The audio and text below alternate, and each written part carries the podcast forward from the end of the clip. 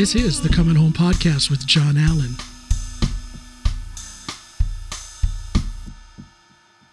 Boom. And welcome, everybody, to this episode of The Comin' Home Podcast with John Alan. I am your humble host, John Alan. If you're listening to me on a podcast platform, please look at the description of this episode, and that will tell you how to subscribe. That will tell you how you would like to, how you can support us if you would like to. Us. There is no us. It's me. I'm alone here. How you can support me if you like to. There's a couple of links you can click into where you will find information on how to donate and support. If you are watching me on YouTube, that's where I want you to be. Come to YouTube. That's where the magic is. You get to see this smiling face and the smiling faces of my fantastic guests that I have coming through. And in the description on the YouTube video, you will also see those same links that will guide you to platforms where you can support me with donations. Okay? Enough of that. Hello, Dr. Anthony. Hi. Hello, John Alan. It's such a pleasure to meet you and to have a chance to talk.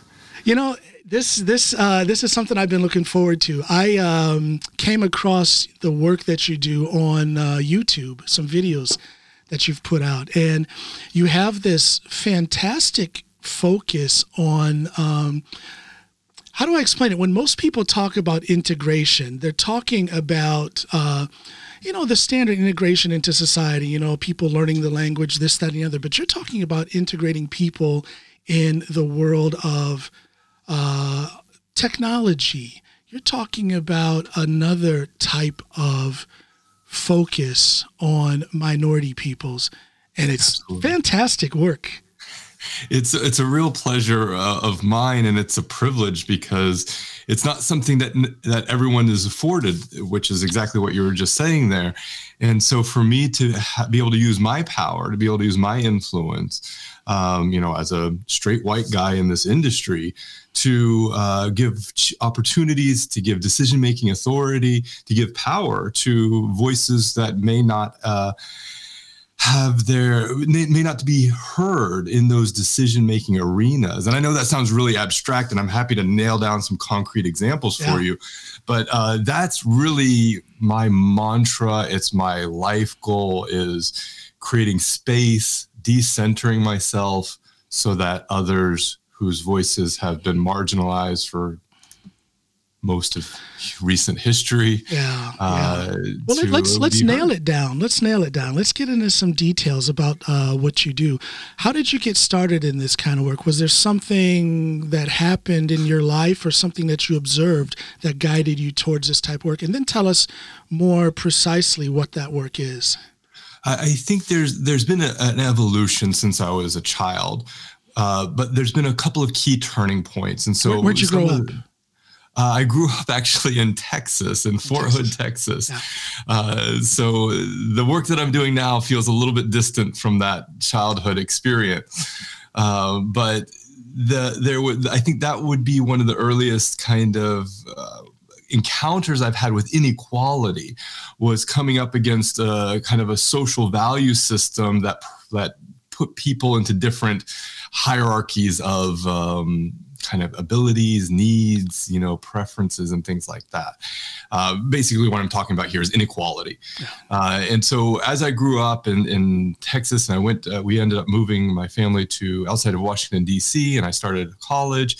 I took a sociology class, I think in my first year, and it just blew my mind, because I'm, young white guy in a rural area, kind of not really understanding the experience of people who are marginalized, disenfranchised, pushed aside, excluded, and sitting there thinking in the sociology class taught by a white, man professor, but sitting with people who, represented a much greater diversity, and looking next to me and thinking, this person didn't have the same opportunities that I had coming up, not because of much other than my parents, the world that they were born into, the income that they had, the education that they had, and not to mention the kind of intergenerational history that comes with that. Yes.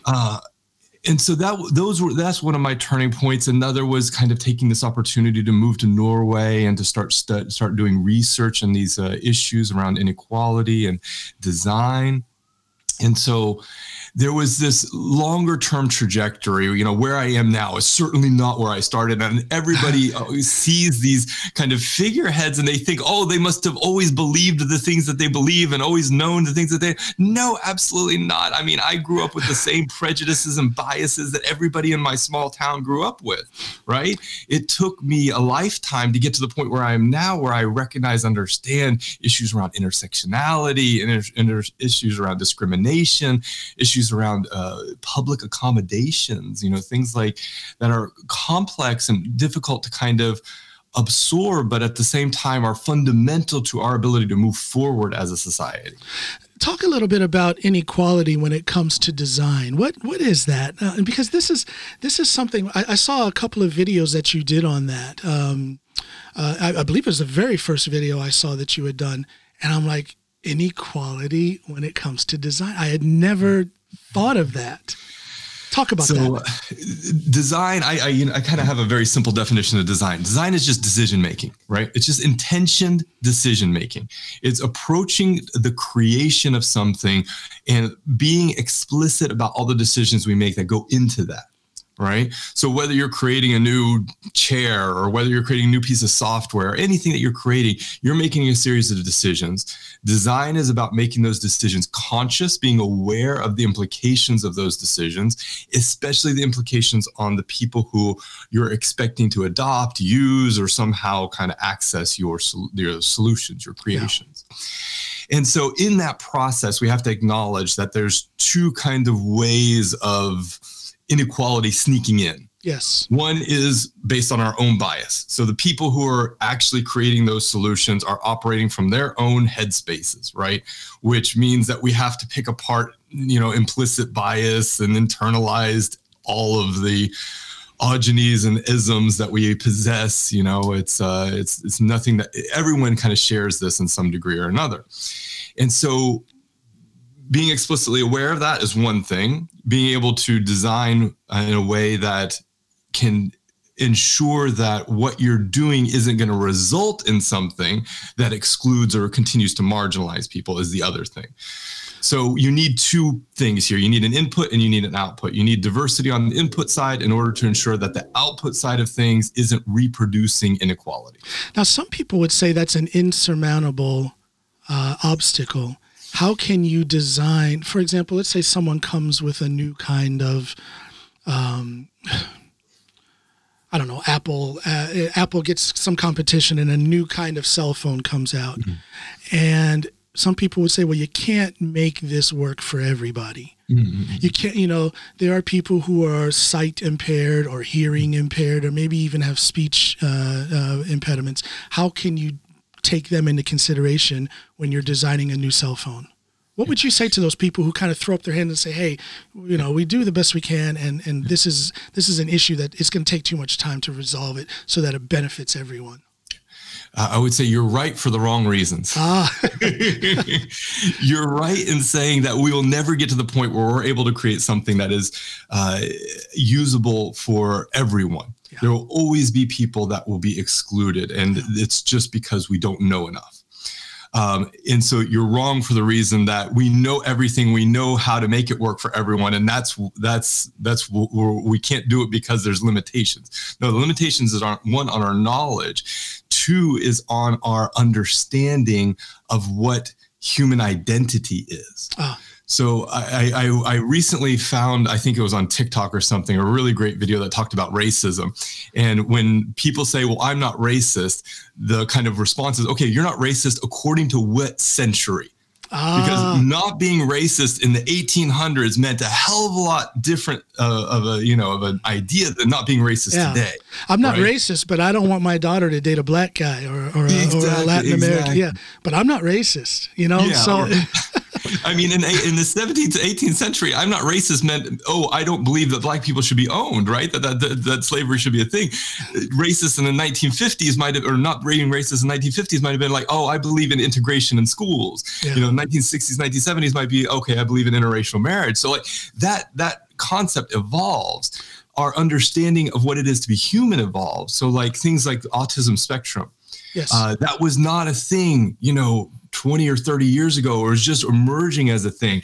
Issues around trans rights and transgender, that our understanding of what we can do today to empower these groups is not the same way it was in history. No. And that is not because those groups didn't exist. They existed. They were oppressed, marginalized, and ignored, intentionally.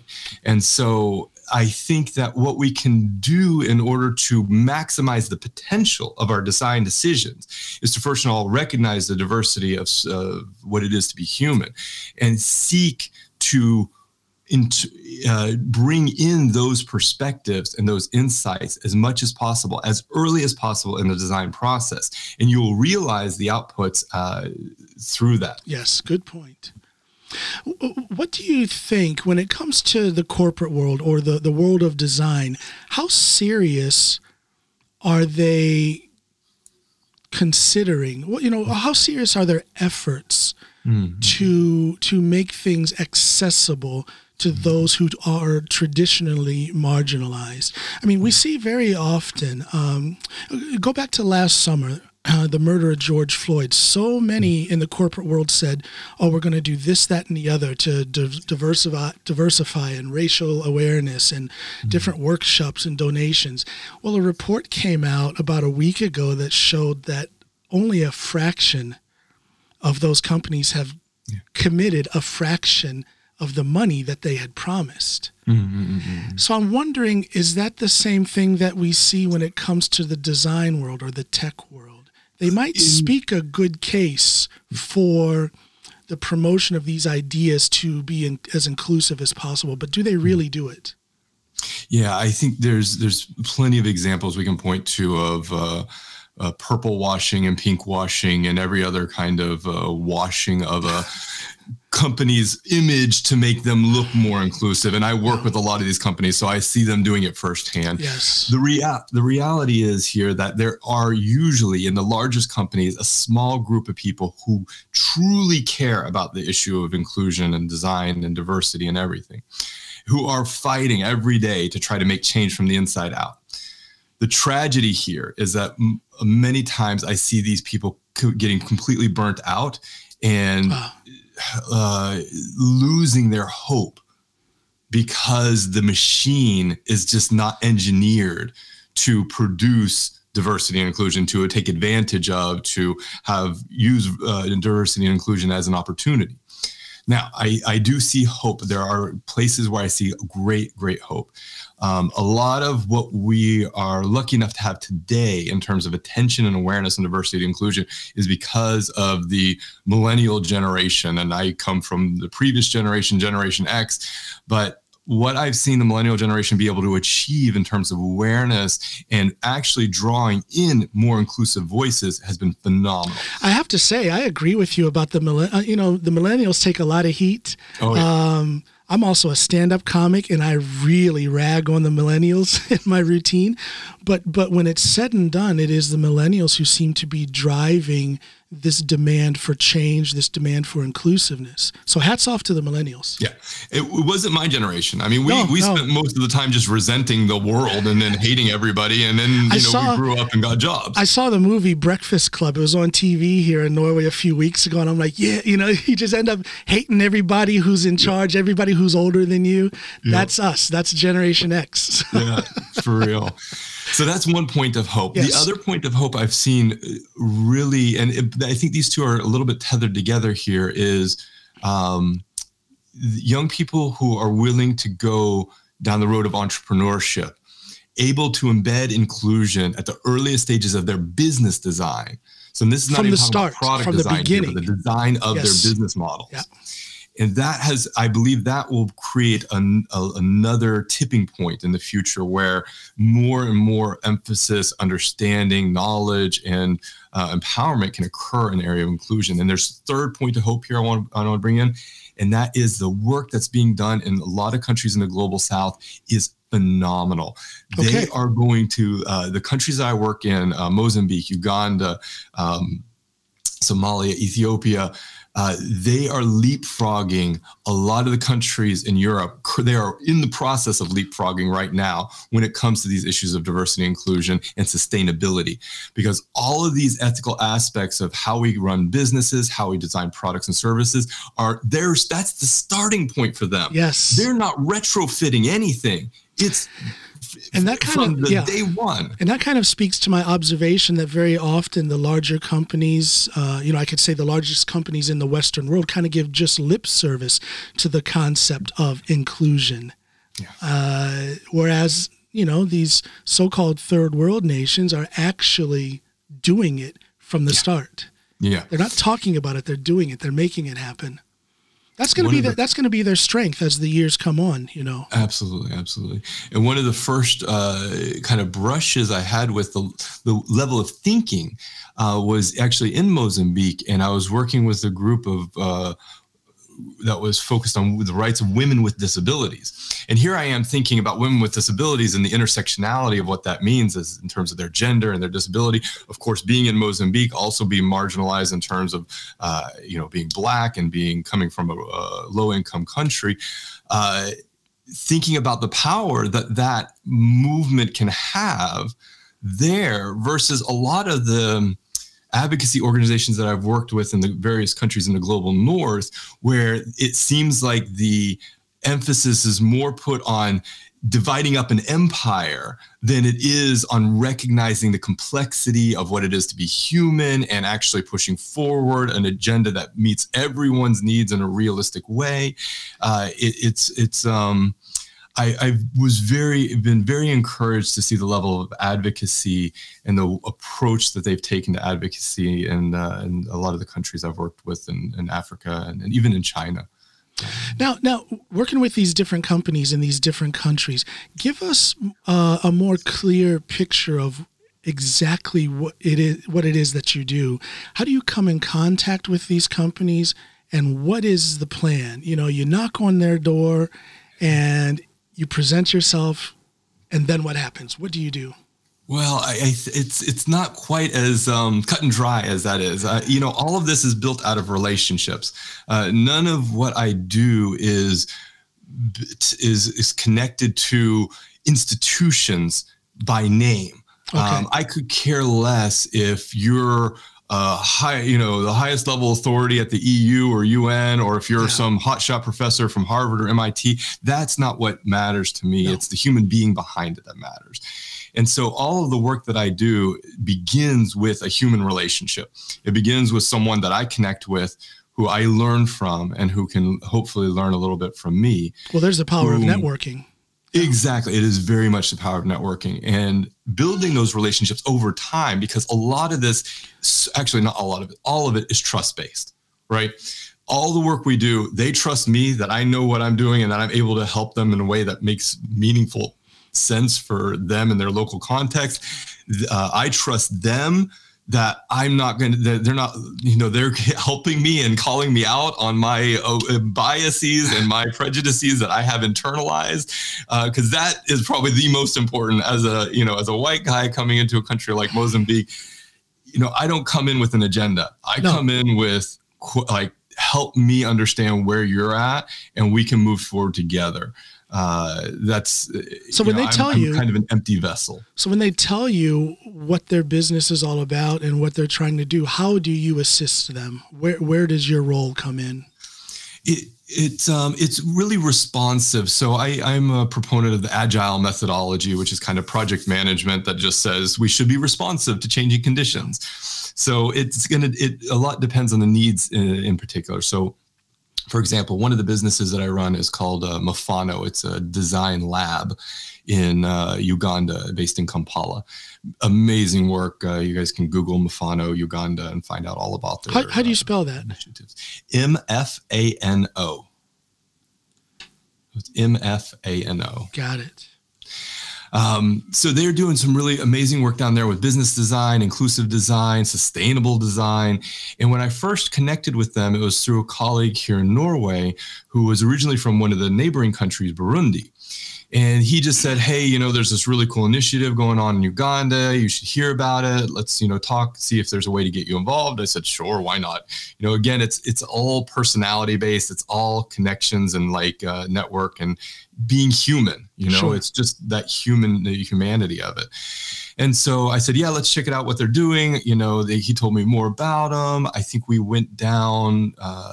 We went down late a couple of years ago, later in the year. I spent a week there with the founders. We got to know one another. We decided, you know, we're going to collaborate on this business. And then it was just a matter of what are the immediate needs? Because then, of course, COVID started. So we had to do some emergency management with that because every business had to pivot. But just understanding what are the needs and then what resources do we have available to us? What resources can we marshal and how can we use those resources to solve the problems that the business is facing? Once it's kind of triage, right? It's kind of somebody comes into the emergency room, you just kind of get them to stop dying. Yeah. And then hopefully you're at a place where they can kind of continue on. And that's when I take my hands off of the wheel because I don't know what the hell anybody's experience is living in Kampala. I don't know what the market situation is in Kampala. I only know my background, what I've experienced. And if that can create value for them, then great. And there has been opportunities to create value there. But beyond that, it would be unethical for me to stay, you know, to take a large controlling role in that business. Now, just as an example. You seem to be very aware of the fact that you are an outsider coming in. You know, you carry a certain amount of humbleness or humility with you. Do you ever consider that maybe if you were more... Now, how do I ask this question? Do you ever consider taking your talents that you have, that you use to help others, and internalize that and just build your own design business or start your own company that has a different direction than what you're doing now? Because it takes a lot of talent to do what you do. It takes a lot of people understanding to do what you do. And that is the foundation for creating some of these businesses that you're working with. You could create your own. Yeah. Do you ever think about taking a new direction with your talents maybe? Yeah, sure. So I started my first business when I was a teenager and it failed miserably. So I'm a long-time entrepreneur with a lot of failures under my belt. What was that first business? This is so embarrassing. Oh my God. Oh, here we go. It was a nightclub for people under 21 because there was nowhere in my hometown that people under 21 could go to just hang out. Like you ended up being like on the streets, just like hanging out in parking lots. Or if you were 21, you could go to a bar, but there was no other real entertainment options. No. And so I figured, all right, you know what? I'm going to open an under 21 club in my town, found a building, put a deposit down on the lease. I got a loan from my parents because, of course, I'm lucky enough to have that as a support. And within, I think, a week of putting the down payment on the location, the city passed an ordinance that said there were no under 21 clubs allowed in the city. Yeah. So it was my first brush with regulation as well. Yes. So it was really a huge learning opportunity. It took me 15 years to pay back that loan to my parents. Oh my gosh. Yeah. So, good on your parents for demanding that you pay that back. Cause a lot of parents would just be like, oh, sweetheart. Okay. Just, forget about it. I always taught very good lessons when it comes to finance. I like it.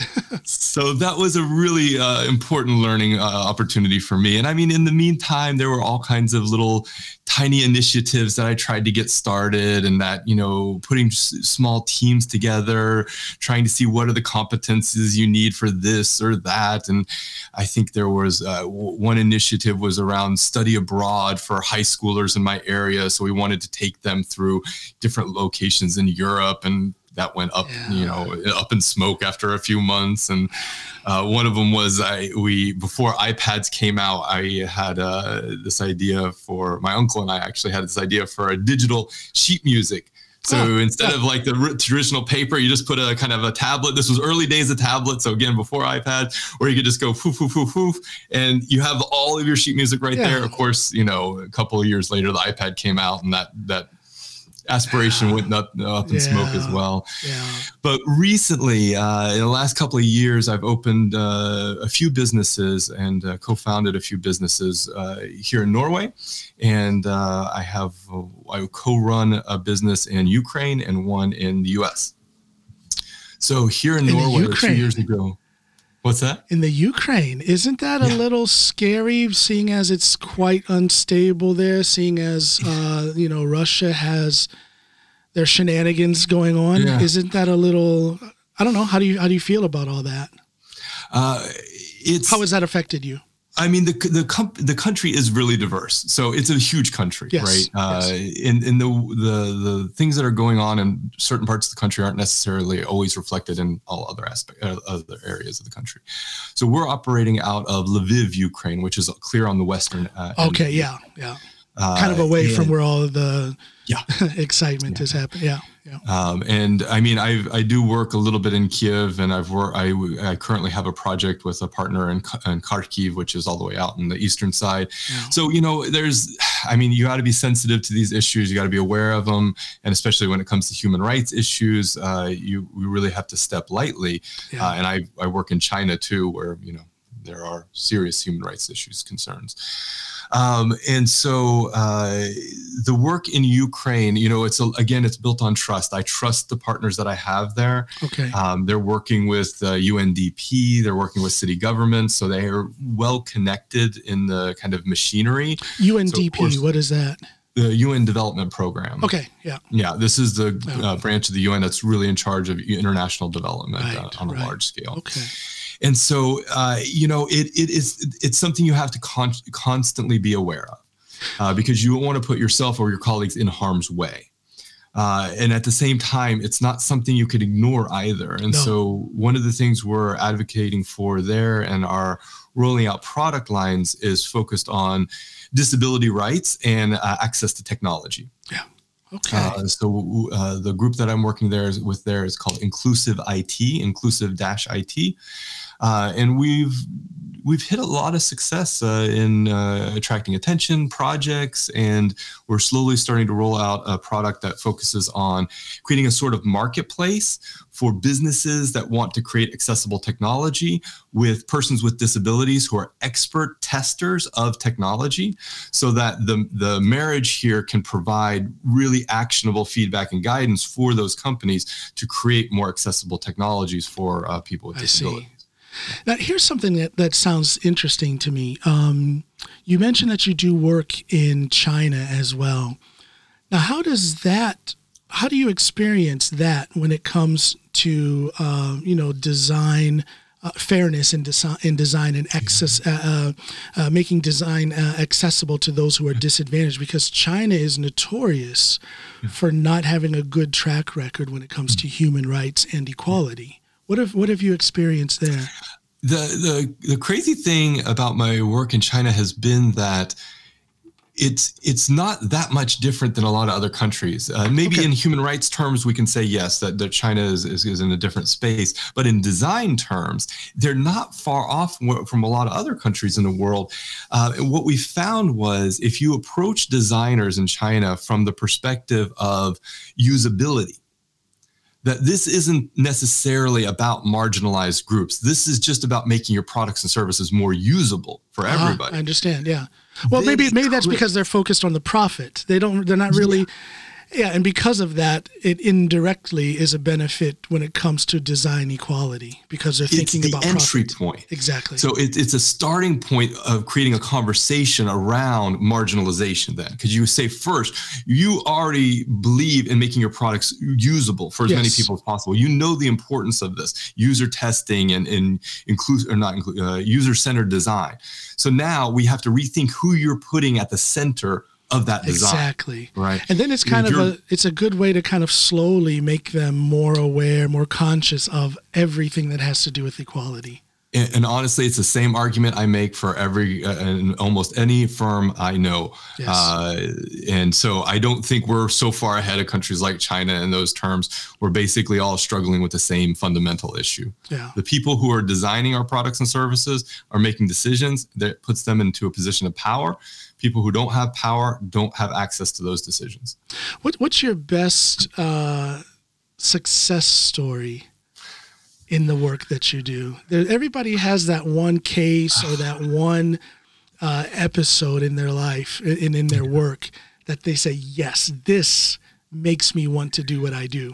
Yeah, I think one of them was when I've been working in Mozambique for 6 years now. And when I first went there, I was there with a colleague of mine who, you know, he's Mozambican, he's an amazing human being. He needs to be sainted. He is such, I mean, in terms of my superheroes and people who I role model, he's top bar none. Yeah. He's got it going on. I'll give you more info about him because he's just somebody I adore and admire. But anyway, so he and I went there and we collected the first data set around understanding and awareness of accessibility and universal design in Mozambique. So it gave us a chance to kind of establish a baseline. Where are we at in this country with this issue? And we published a couple of articles about it so that, you know, we got that out in terms of the scientific community. And from there, we really started advocating for a change in the law. Now, there had been some talk about producing disability rights legislation there, a law for disability rights, for a little bit of time. But it was shortly after we collected that initial data set that they really started putting it on the legislative agenda. And they were in the process of passing the law, and the disability rights groups based there in Uganda with some support and guidance from myself and George. George is my colleague down in Mozambique, put a halt to it because the legislation was being passed without consulting the disability rights groups there. And so we said, nope, we're not going to have any of this. And we put a halt to the legislation. Now, I haven't been able to follow up since then, so I don't know what the status is of that. But in this process, we were working with one of the local universities, the largest university there in Mozambique, the University of Eduardo Mondlane, working in their computer science department to create a course on universal design for their master's degree students. And so getting to go there a few years ago and teach universal design to 17, it was the first class was 17 people, Mozambican computer scientists that were going to go out and lead the industry there in Mozambique was life-changing.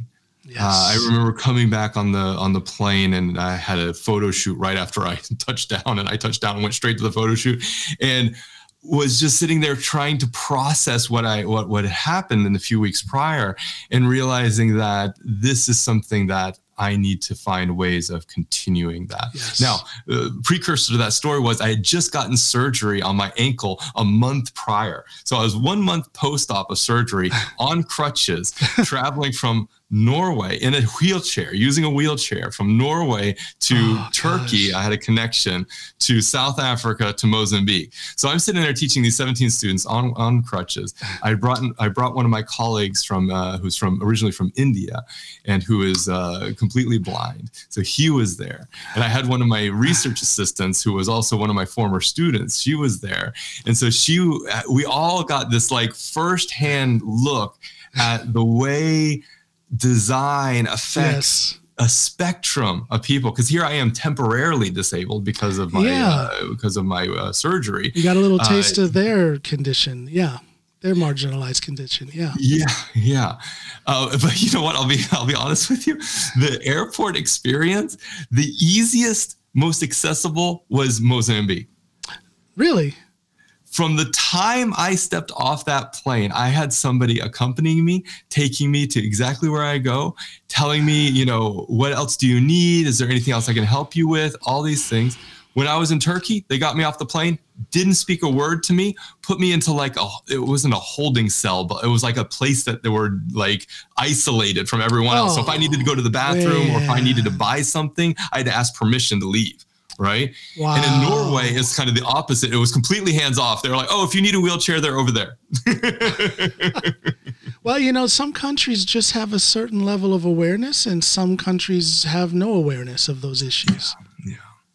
Wow. But the surprising thing here was that it was Mozambique that had the greatest level of accommodation. Yeah. And a lot of people would assume, and this has to do with the different bias that is ingrained in us. A lot of people would assume that you would have the worst experience with that in Mozambique. Hello, people, wake up.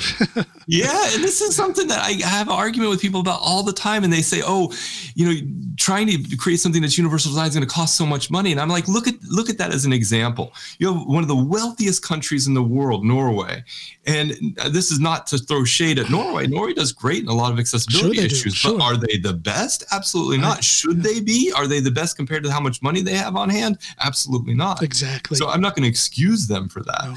And then here you have Mozambique, one of the poorest countries on earth, and they've still provided an accessibility service in a real way. They've still delivered. So yeah, anyways, getting to teach those students was amazing. The year after I taught that class, I had 50 students in the same class. Ah, yes. Yeah, so it grew, like it almost tripled in size. Yes. Wow, that's impressive. So you're doing things that are creating real change on the ground, and positivity is contagious. You know, when that environment, that circle of people in Mozambique or wherever begin to, if I can use the term, preach their success to others, it's going to grow. Yeah. Other people are going to get infected with that positivity.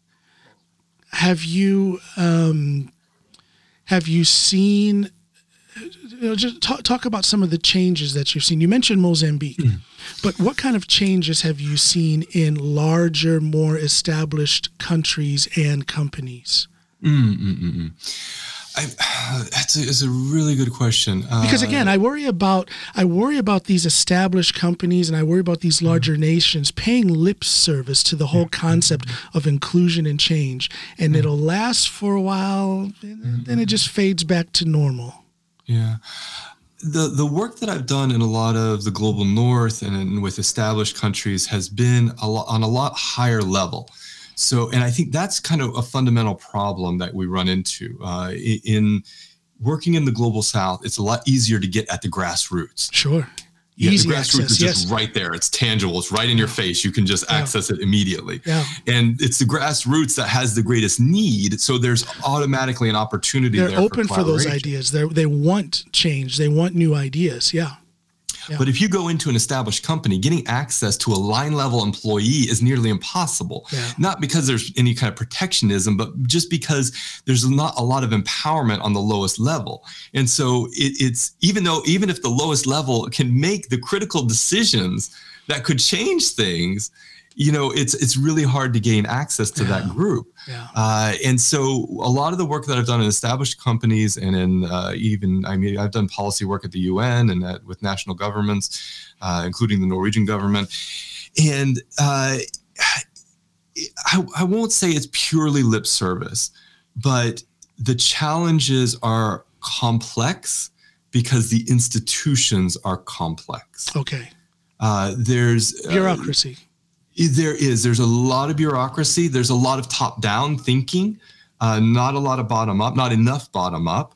And that's where real change happens anyways. I don't believe in top-down change. The top-down change is good for setting a direction, for maybe creating a framework of action, but that's it. Sure. Once you have that framework of action, you really have to activate people's hearts and minds at the grassroots.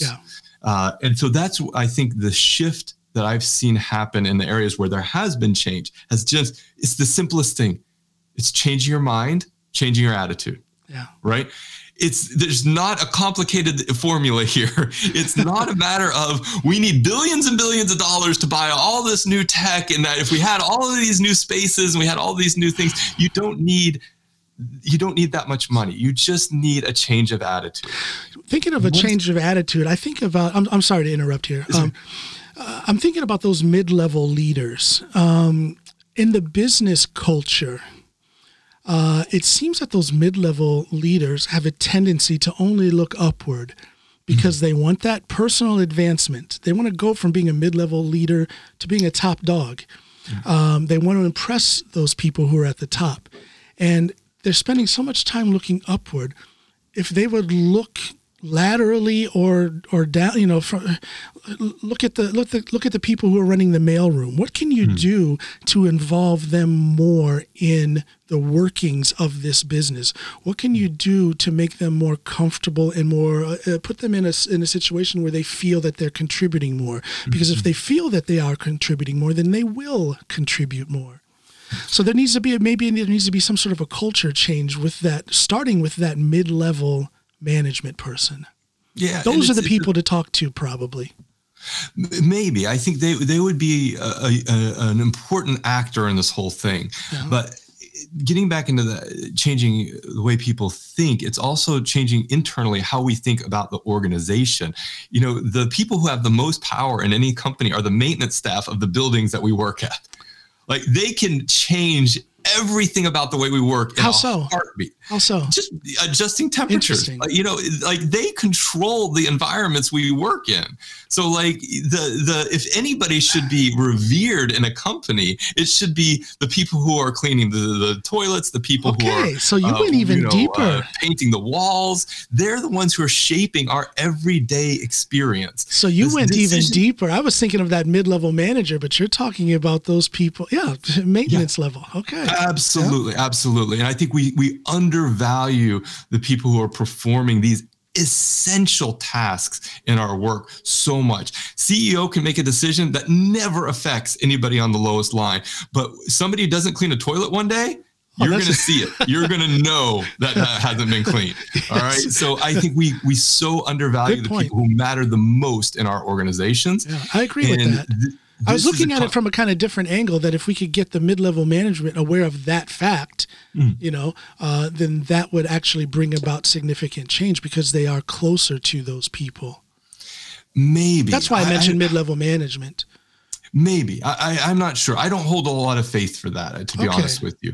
And it's only because I think the where they're being held, juxtaposed between the people that they should be serving, their employees, and the top level management whom they are reporting to. Yes. I don't see a lot of opportunity for action there. Okay. They're being pulled both directions, and either choice, no matter what their decision that they make, is always going to be a lose-lose scenario. But it's very difficult in middle management to create win-win scenarios. But because it is so difficult, isn't that an area that we should have more focus on, to where we could possibly change that? Again, that's why I mentioned those mid-level management people, because it's, you know, I think they have more influence on the way things work internally than people realize. Maybe you're probably right. I honestly don't know, John Alan. Let's say I'm right. Let's say I'm right. The limits of my knowledge now. I will say this though. I don't honestly. In all the companies that I own, we have a growth strategy that caps at 7 full-time employees.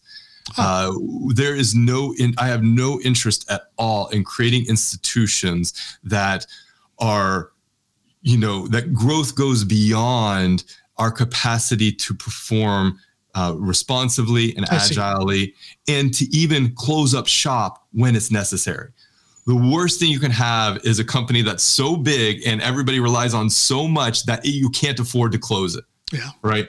That's, you know, society. We cannot build a well functioning society with only a few players who are controlling a lot of what we do.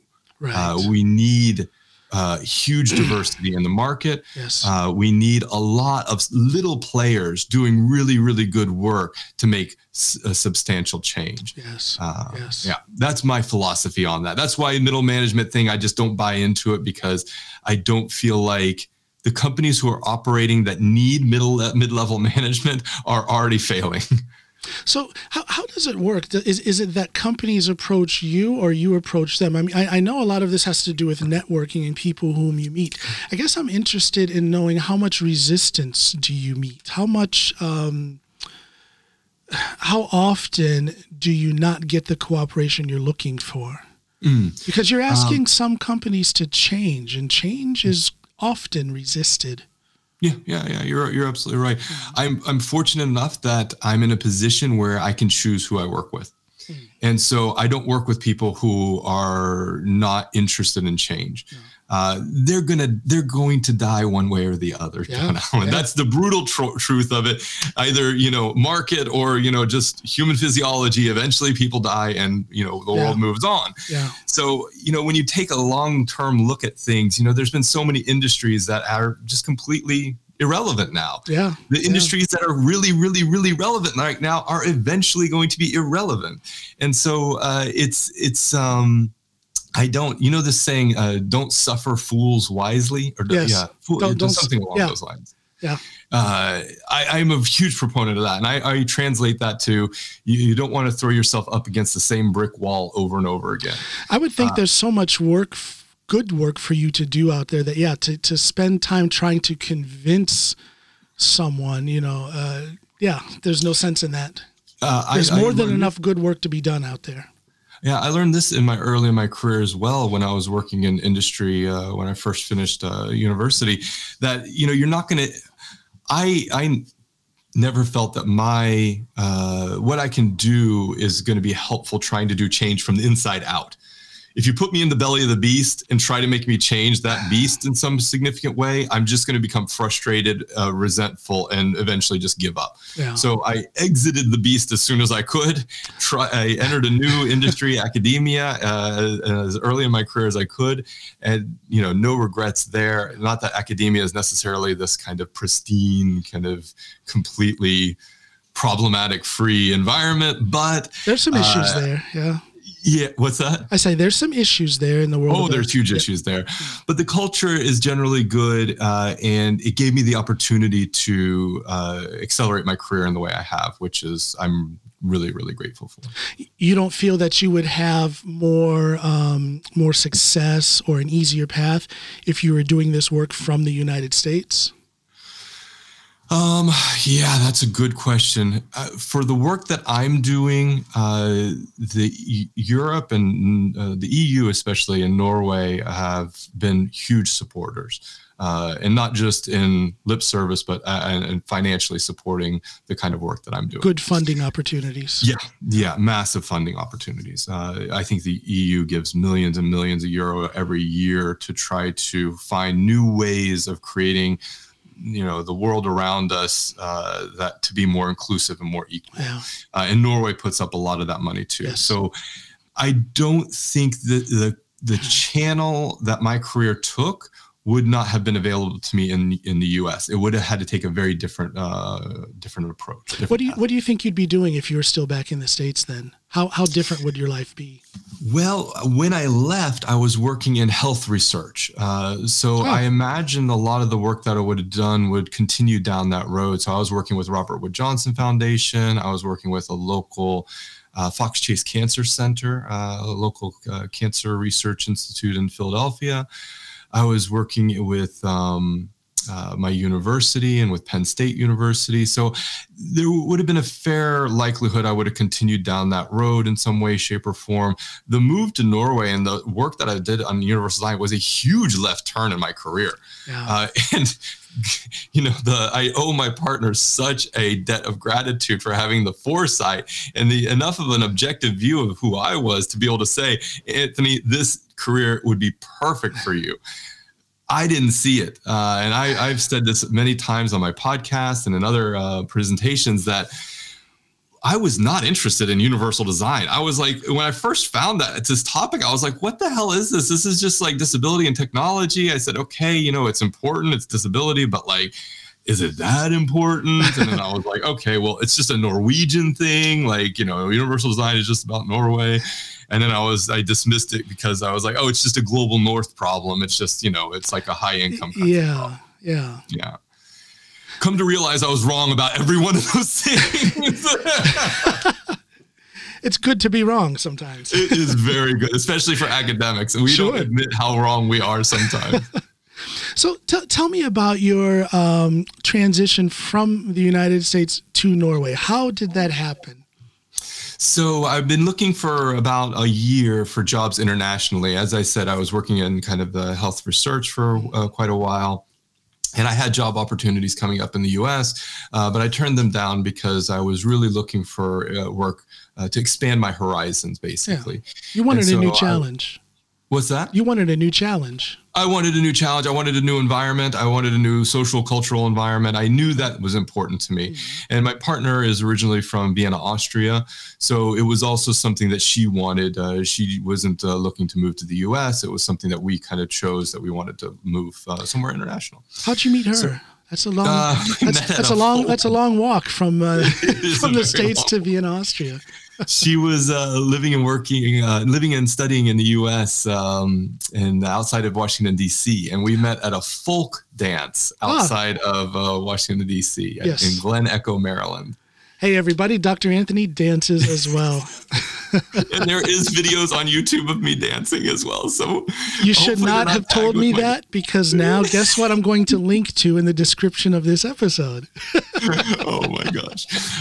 So we met at a folk dance, and we both wanted to move internationally. Okay. And we weren't sure where. She was studying economics at the time in Vienna.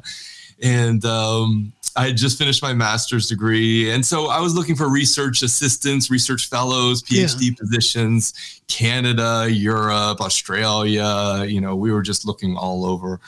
And I had an interview in Australia, in Canberra. I had an interview in Vancouver and an interview in Florence. You actually traveled to these interviews, or did you do it by video? No, by video? All over the phone, actually. This was even pre, we had things like Skype, but, you know, it wasn't as popular as it is now. That's so right. It was just phone interviews. Yeah. I had an offer out of Australia that came right around the same time as the offer in Norway.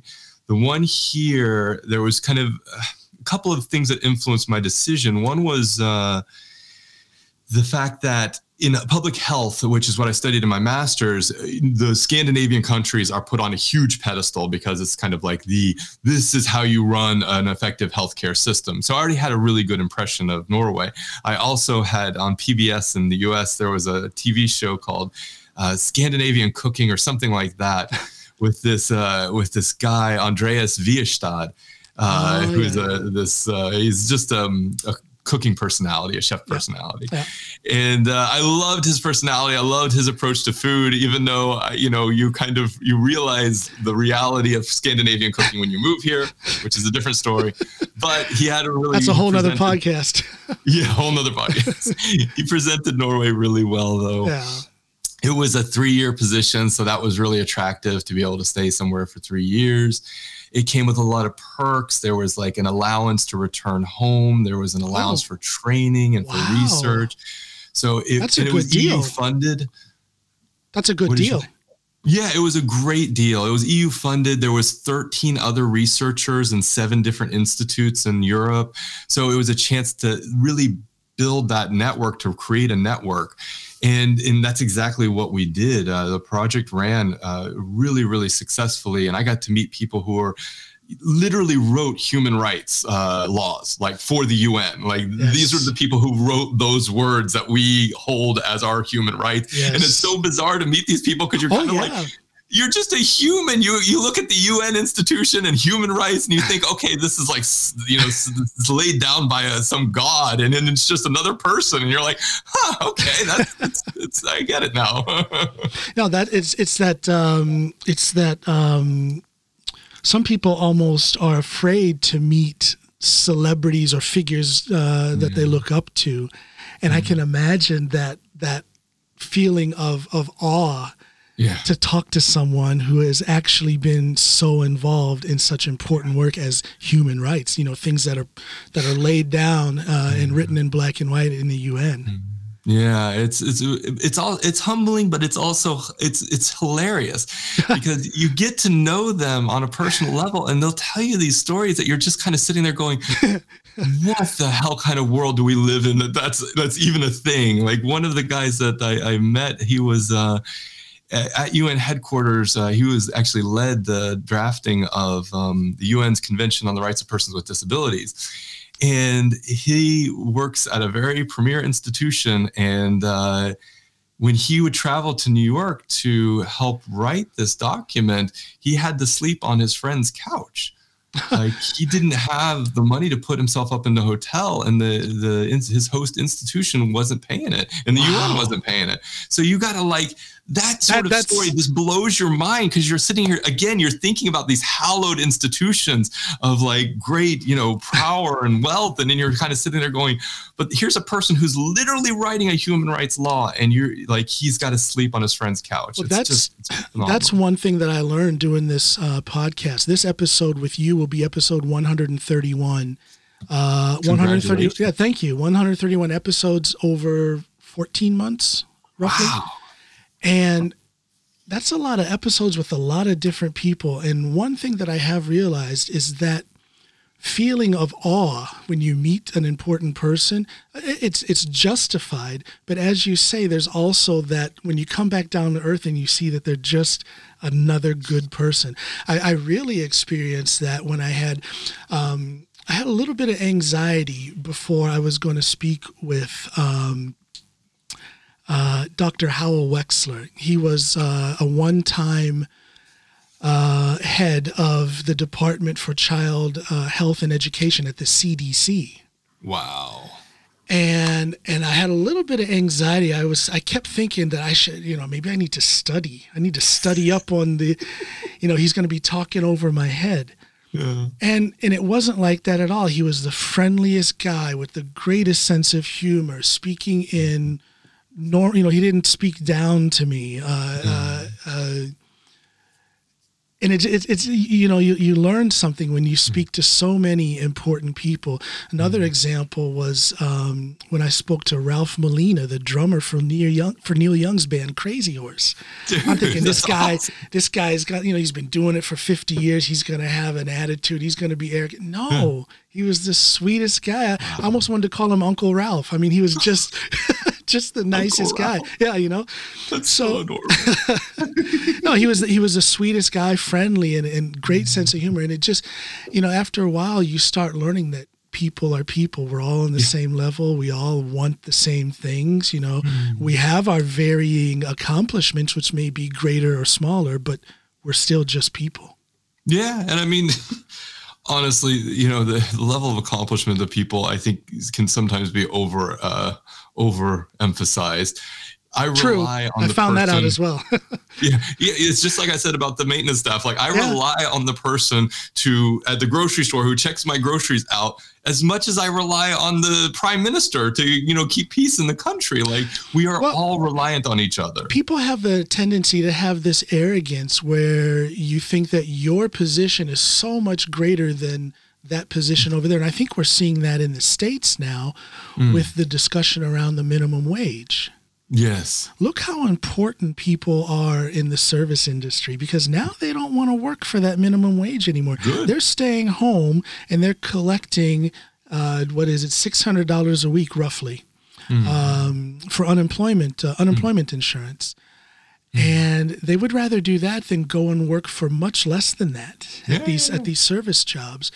So all of these years, you know, these people who curse out the waiter or waitress or the bag person at the grocery store, see how important their job is now?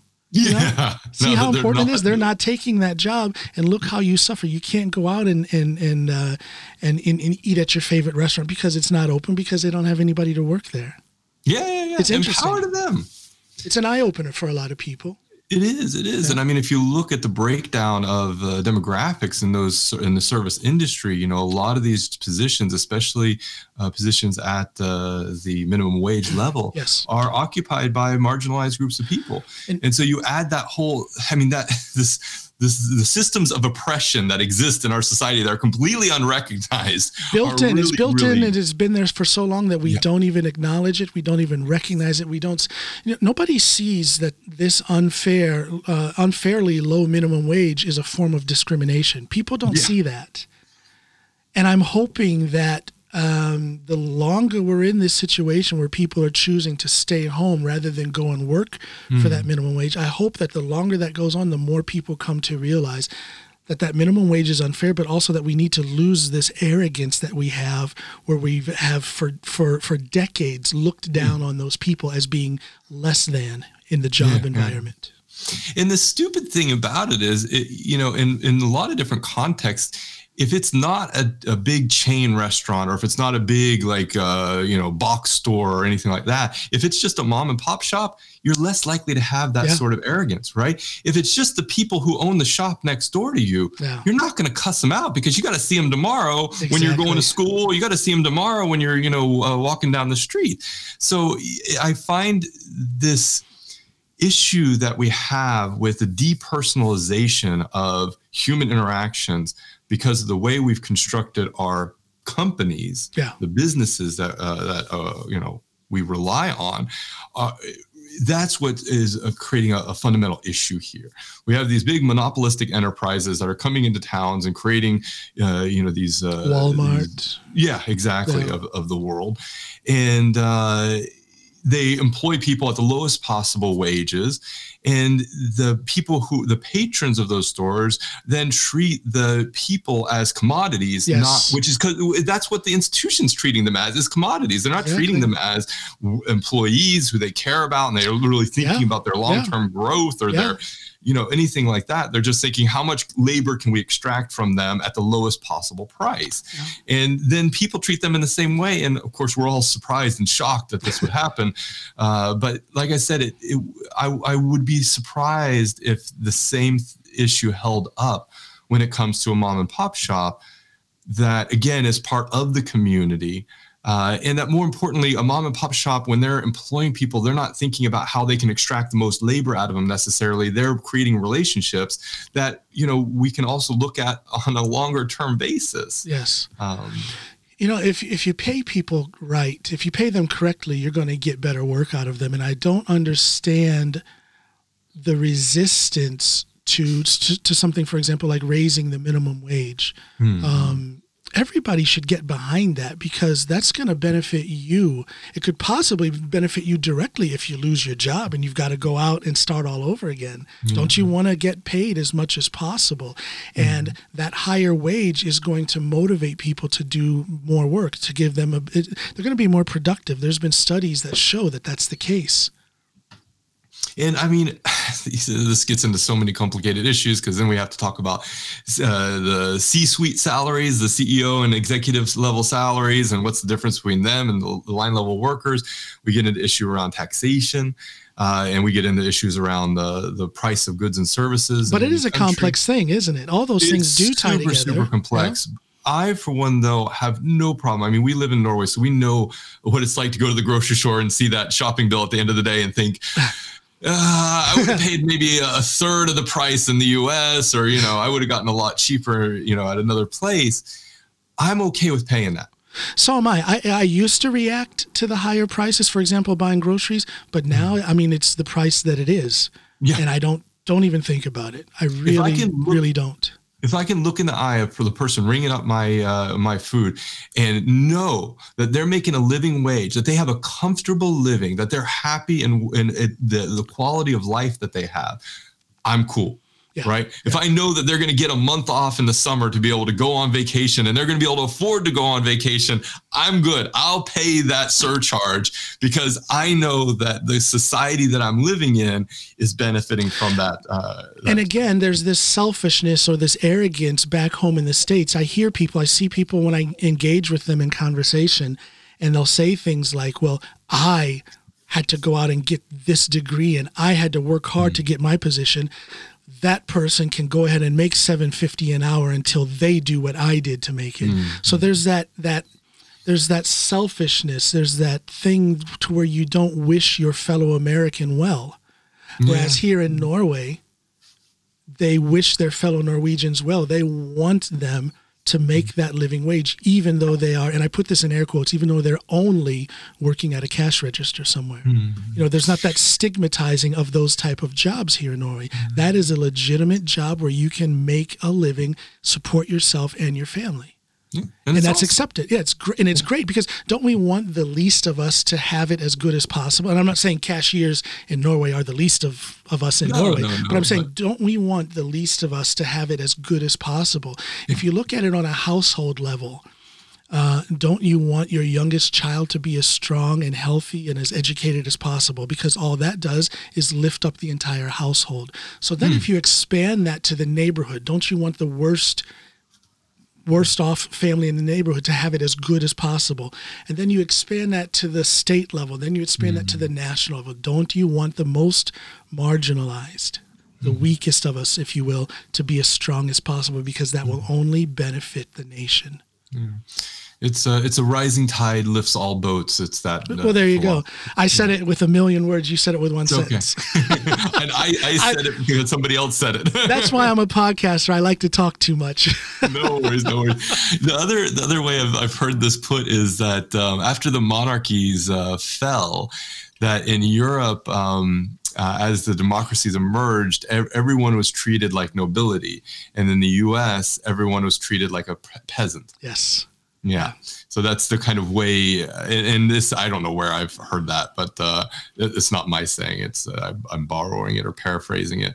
But I think the analogy kind of holds up in a lot of ways. In the States, you know, there was always this feeling of you don't deserve what you've gotten. Exactly. Right? Exactly. Yeah. And the issue of deservedness and the issue of merit creeps up so much, and it's so connected ideologically with race and gender and all the nationality and all the other problems of kind of discrimination and prejudice that, you know, is eschewing yourself from that and just kind of saying, okay, that I'm not going to worry about that. Maybe that is an issue, maybe it's not, but I'm not going to worry about this merit issue. What I'm going to worry about is looking at how we can lift up the most marginalized groups and see what kind of effect that has on the world around us. And from what I can tell, you know, in my little life, it's had profound effects. Did you say your little life? Don't say that. You are doing we're here for a very short time. No, but you are doing such important work. I mean, you are magnifying your influence on a daily basis. I mean, you're doing things that reverberate throughout the particular society or the particular business that you touch. It's easy in my area of work to get really frustrated with the progress of things because it seems like every time you make a couple of steps forward, you're making a step back. Yeah. I try to remind my students and some of my colleagues who, you know, I mentor, that 250 million years ago, there were dinosaurs. A couple hundred years ago, we got human rights. So we've come a long way. We've come a long way. Like, even though things are slow, and that's a privileged thing to say that, you know, we just need to be patient. But at the same time, we have come a long way. We owe a huge debt of gratitude to the generations who came before, who have championed the rights of all marginalized groups. And, but the fight goes on, and I don't think we'll ever finish this fight. No, I don't think we will. Especially when, I mean, Norway is one thing, but when I look back home to the United States, it seems like American pride is misplaced. It seems like American pride has become something different. Like we were talking about that harshness, that thing where you know, you evaluate whether or not a person deserves something that should be a basic human right, such as a living wage. It seems like American pride it's been redefined. We're proud of too many people anyway are proud of being that tough guy that calls out the person who's demanding a minimum wage. You know, why do you deserve that? Yeah. And it's the kind of work that you're doing that will bring more awareness to things that should be quite basic. You know, things like universal design, things like equality. It should be a given that everyone has focus on that. Yeah. So. Human dignity is another part of that equation that I think we've really lost sight of. Haven't we? We talk a lot about equality, which is great. I think we need to continue that conversation around equality because, again, it evolves. But we've lost sight of this basic issue of human dignity, which is also our fundamental right. And that means, so to me, it just kind of means being nice. Yeah, well, I say that all the time. It's not very complex. You know, this whole thing, you'll hear a lot of people on the right talk about how political correctness is such a bad thing. why can't we just get rid of the word political correctness? And can't we just say that being an asshole is a bad thing? Can't we just say that being kind is a good thing? Being respectful. Respectful. Yeah. It's really basic. It's not that hard. This is my response to people who bring this conversation up, is that I was taught as a child to be respectful of other people, especially people who have a different experience than me, and to give them the benefit of the doubt, because I have no idea how they've come up and what they've experienced in their life. How am I ever have a reference point for someone who's, come up in a completely different environment than I? So I'm not going to put my expectations on them. Like, that seems so bizarre to me fundamentally. Yeah. It's like looking at a raccoon and being like, oh, yeah, I got you all figured out. Like, you don't. It's a raccoon. It's a different, analogy here. But like, the point is that, we can't imagine what it is like to live in another person's shoes. Yeah. Yeah. Well, compassion needs to be brought to the forefront. Compassion is being pushed aside, needs to come back to the forefront. Just think for a second, how does that person feel? Yeah. What has that person experienced? What can I do to maybe smooth the path forward for that person? Because it doesn't really take a lot to do just that. Yeah, it really doesn't. I talk a lot about surrounding yourself with diversity. And I think this is one of the critical aspect of my growth, has been being deliberate about working with people who have different perspectives than I have. Yes. In my industry, academia, computer science, I could work with white dudes all day long. That would not be hard. And we would all talk about the things that we love talking about, and everybody would be like, oh yeah, it's of course it's that way. That's the only thing we ever know. Yeah. It is a challenge to bring people with different perspectives into, your working teams or your life. But that challenge comes with such personal and professional growth that you could not imagine. I'm not here where I am today because I've only worked with people like me. I'm here today because when that person that had a completely different background than I had challenged me on something, I was like, oh my God, we need to work together because I need to understand why I'm wrong. Exactly. And that's why diversity is important. Diversity brings about personal growth. And who doesn't want to grow? Who doesn't want to grow? So. Yeah. I wish that were a more commonly held value. Who doesn't want to grow? I wish more people wanted to grow. John Allen for Statsminister. Yes, please. I'll vote you in, my friend. I'll vote you in. So let me ask you this. What is a typical work day for you? How much time do you put towards your work, and what do you do in your free time? Because you seem pretty relaxed. You don't seem like a stressed out type of guy. No, I'm super chill. Yeah, you are. No, I always say that because the people who are really close to me would laugh hysterically if they heard me say I'm super chill. Oh, okay.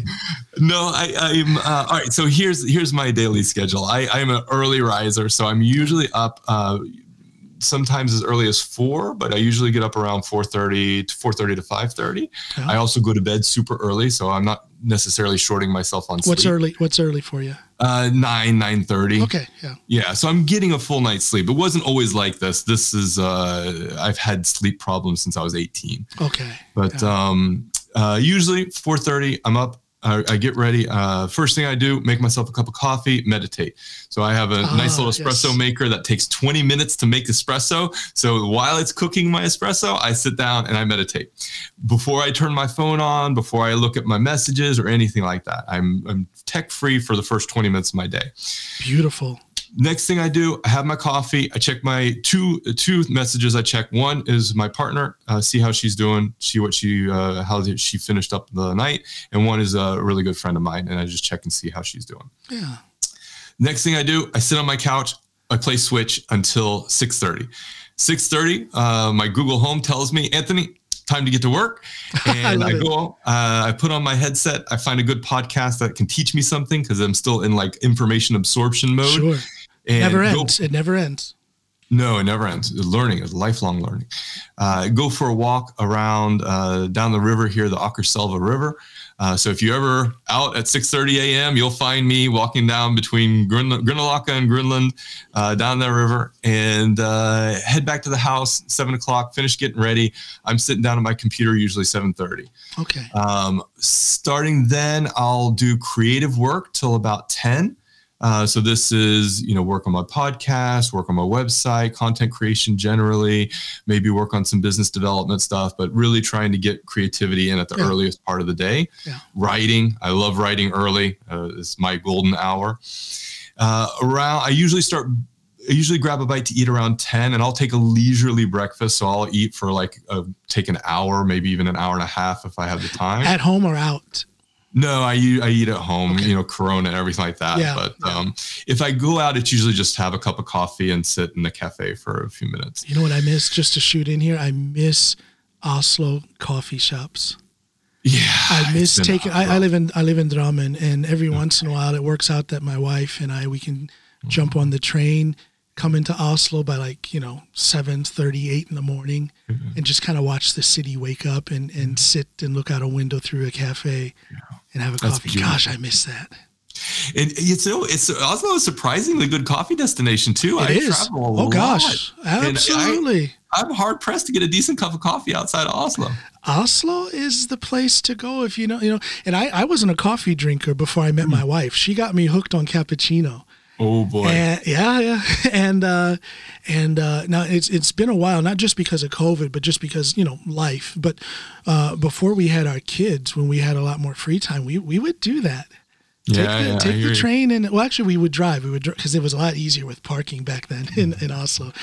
Drive into Oslo, park the car and just walk around and here's a new one. And we'd go in and good Lord, the caffeine rush we would get because we would just a whole day of just going into coffee shops and drinking coffee. But it's just so relaxing. Anyway, I just had to say that. I'm sorry. Continue. What's your day like? So I'll have my breakfast / lunch around 10. I'm back kind of in the office around 11, and I usually like to do 11 to 3 or 11 to 4. I like to do a lot of more critical thinking work. So that's the time that I schedule for the real more intensive tasks or meetings that I have to do to keep progress moving forward. But up until this point of your day, you've pretty much been alone. Yeah, exactly. More of an introspective time from the time you wake up until roughly this time around 11 or so. Yeah, roughly around 12:30. That's when I start doing the more hands-on kind of work. Then around 3:30 or 4, that's when I schedule some of the meetings that are more informative, more kind of just there to kind of check in, more administrative, more routine. Yeah. So 4:30 till, let's say, I put a cap, usually 7 o'clock is the latest I'll run a meeting. After that, I'll grab a quick bite for dinner. And then just lay on the couch and play video games until 9 o'clock. It sounds a little pathetic, but I love it. You know what? I like that because a lot of people in a complex job situation that you're in, they won't set aside that time. I can see it in your very presence. It's in your face. It's in your eyes that you are quite relaxed. Thank you. And yet a lot of people that do your kind of work are not relaxed. They're stressed and they work constantly. Yeah. I've approached this. The stress level on my job is definitely present. Sure. You literally have lives in your hand. Yeah.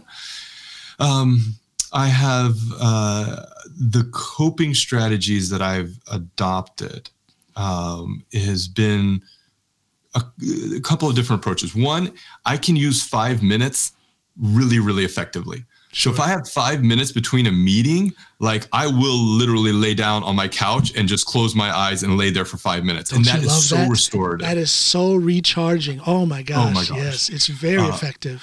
And one of the things I recently started doing, whenever I feel that tension, that stress of my mind's going crazy, my body's starting to tense up really bad, I'll sit down, and it sounds so stupid, I'll do 10 push-ups. You know what? It does not sound stupid. It doesn't sound stupid. I can relate to that. I am I'm a power lifter. I was on the U.S. national team.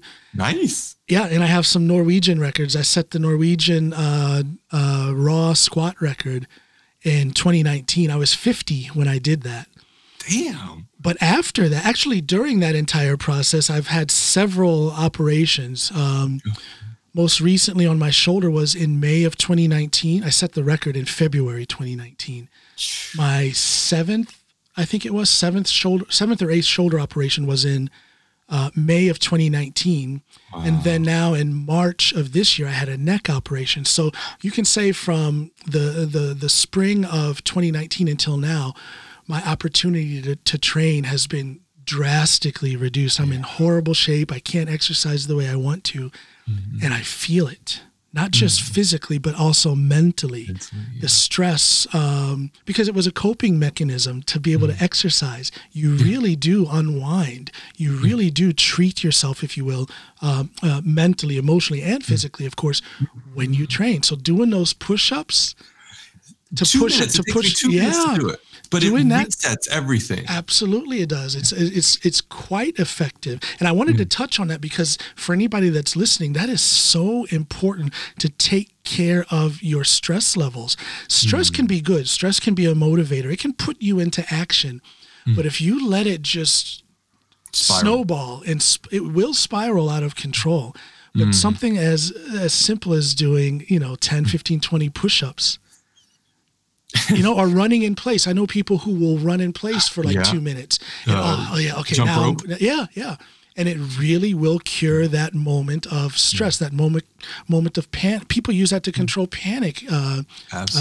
People who suffer from chronic panic disease. Yeah. It just gets you out of your head. Yes. Or at least for me, it gets me out of my head. It gets me into my physical body, gets the good chemicals kind of flowing through my body. So then I'm like, it's not the end of the world because somebody sent me a 3-sentence email that I imagined was coming across as like a personal attack or some nonsense. And it was actually just them asking me, hey, can we meet next week? And you read way too much into it.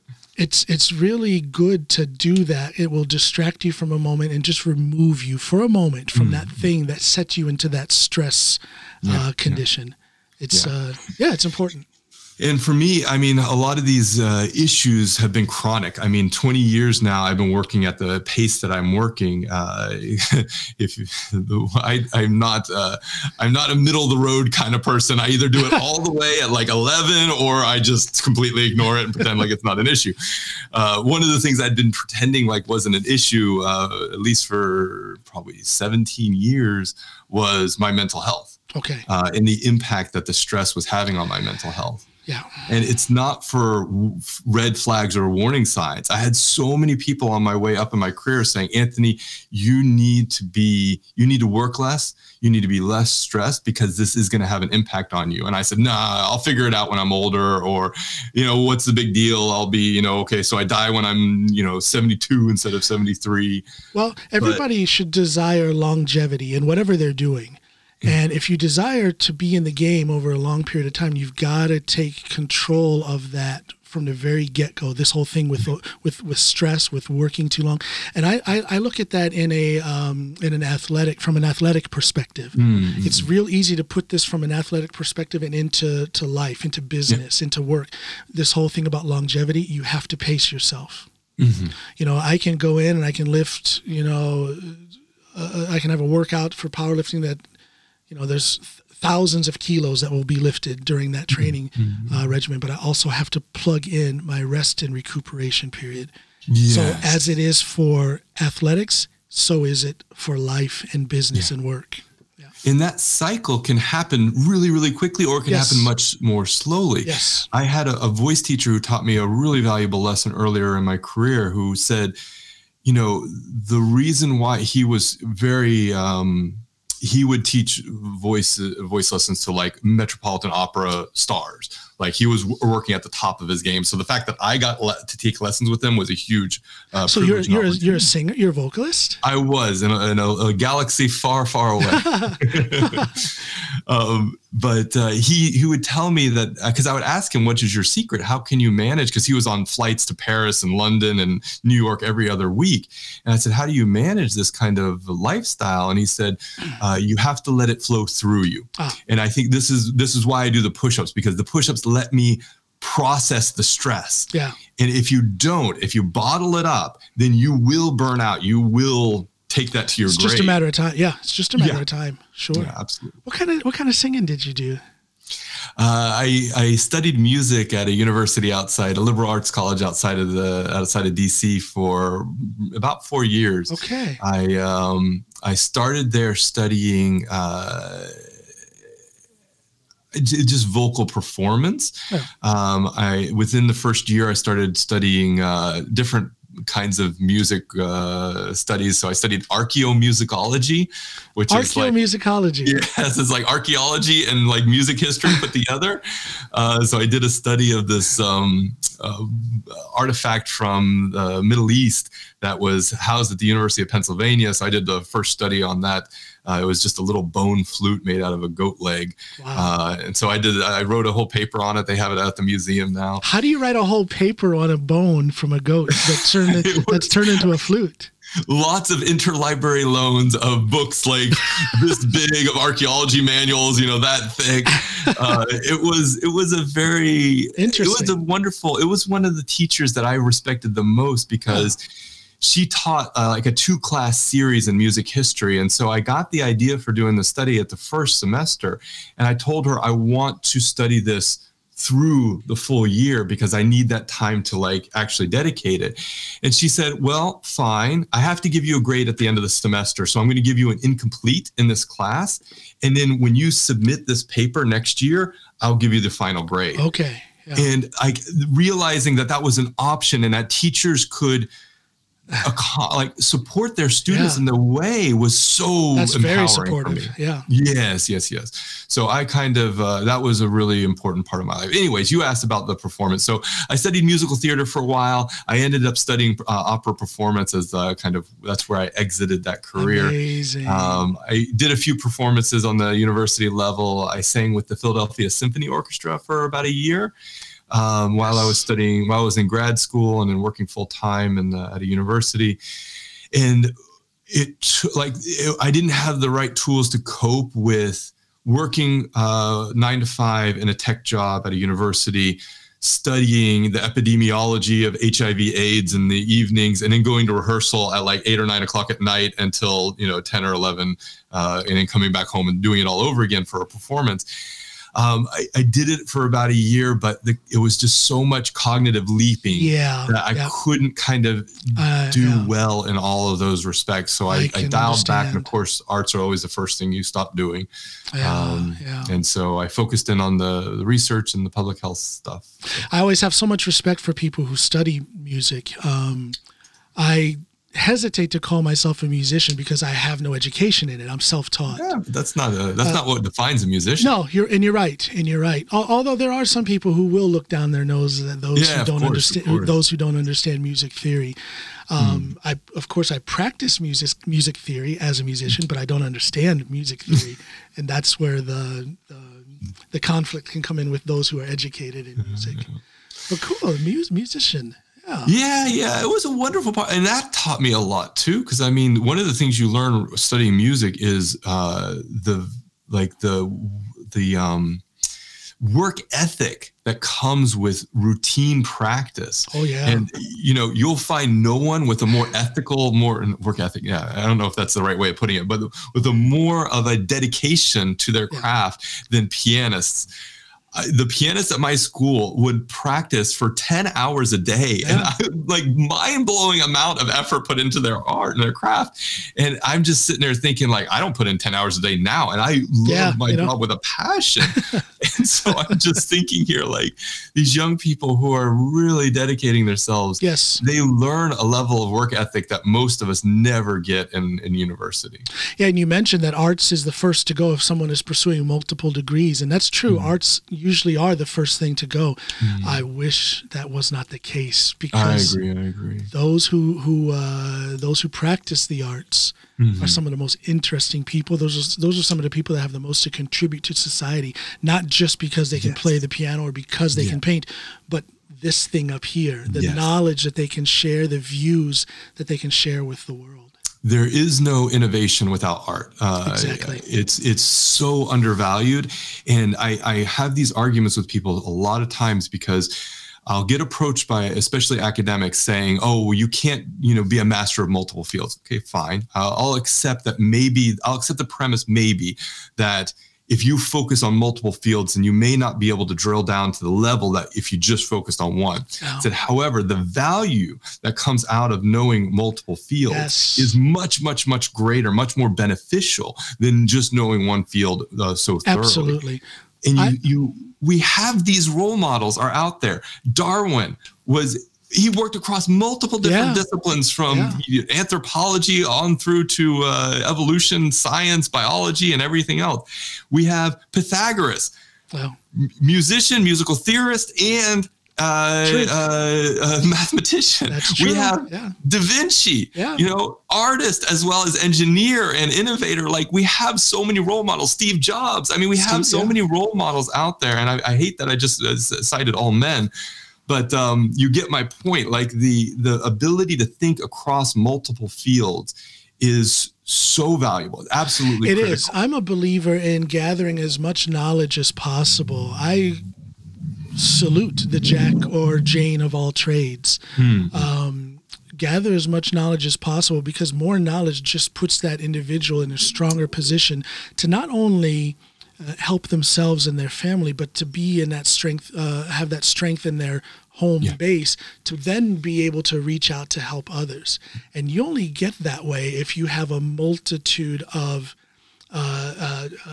sources for knowledge. The Jack or Jane of all trades, those are the ones that are going to make the most change in the world, I believe. We have to not only revere people who have that kind of ability to think laterally is what, yes, they're doing, think, yeah, across multiple fields. We have to stop shaming young people if they're not working in the field that they got their degree, or if they've tried multiple degrees. Yes. I have so many students who come to me and they bear this weight of shame that comes with, oh, I did this degree in this field, but now I'm working in this other field. I wish that I could have found a job in my field. No. Well, don't frame it that way at all. No, a lot of people would look at that as a sign of indecisiveness, but I look at that as a sign of that's a person that's on a quest for knowledge. Yes, that's a person who sought knowledge in engineering. They got their degree and they find out they're not satisfied with just that knowledge. So now they're branching off into whatever. And I see pastry nothing. I see nothing negative in that at all. And the negative, the bad part of it is the people who are like single-mindedly pursuing one career field and hate it. We have enough doctors, lawyers, engineers, yeah, who hate their jobs. Yes. We don't need any more people who hate their jobs. We need people who love their jobs. And that means we need people to be able to have the freedom to experiment, to study different fields. And that means we need radical reform to our education systems, because our education systems are so garbage at giving people that opportunity, yes, to transition to different ways of thinking in different, yes, fields. Yes. Yeah. I love these kind of discussions. Here we are. You were brought on to speak about your work, and we're branching off into, but then that kind of says something about you and about your work. You have to have a broad vision. You have to dip your toe in several pools and test them out in order for you to do your work most effectively. Am I right? I didn't know that coming up. I mean, I started my academic career studying business, right? Yeah. And I always studied business because my mom was like, yeah, well, if you study business, you can do a lot of different things. So I was like, okay, I don't care. It doesn't matter to me. Yeah. Let's just study business and see how it goes. So what have you studied? What degrees do you have? So I got a business degree. I got a liberal arts degree. I have a music minor is what I ended up graduating with, all because I didn't do my final, my senior performance. I actually turned down a theater scholarship to move to Philadelphia and start my graduate studies.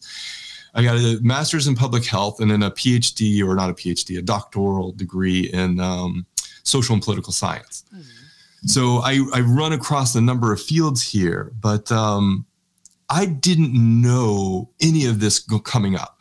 So when I finished my business degree and then I went in to start studying music, that was a left turn for me. I had no intention of using my business degree. When I finished my music degree and I went on to study public health, I had no intention of using my music degree. No. It was only later in my life, towards my mid and end of my 30s, that I was able to start weaving some of these threads together. I see, yeah. Start understanding, okay, now that I have this social and political science angle on things, here's how that might relate to the health angle on things. Exactly. And then bringing in that music ethic of practice. Exactly. And bringing that into my... And there thinking. Is the benefit of cultivating your interests in several fields. If you're not satisfied, or if you just feel like there's more to learn, do it. There's no downside to that. It's nothing to be ashamed of. Yeah, you might have your parents scratching their heads and wondering if a scholarship has been wasted or whatever. But in the end, it's just the gathering and cultivating of new knowledge. That's all it is. Yeah. I mean, I had friends and family member asking me up until very recently, when are you going to finish school? And so, probably never. I mean, I still think about what would I study if I started a bachelor's degree tomorrow, right?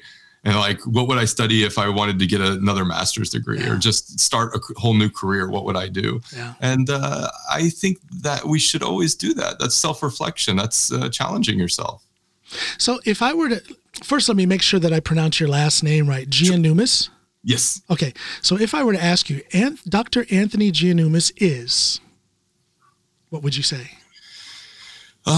Dr. Anthony, so the way I usually pitch it is action researcher, social entrepreneur, and equality advocate. I'm still pretty comfortable with that. That's a good pitch. Yeah, it's not bad. It's going to have to do for now.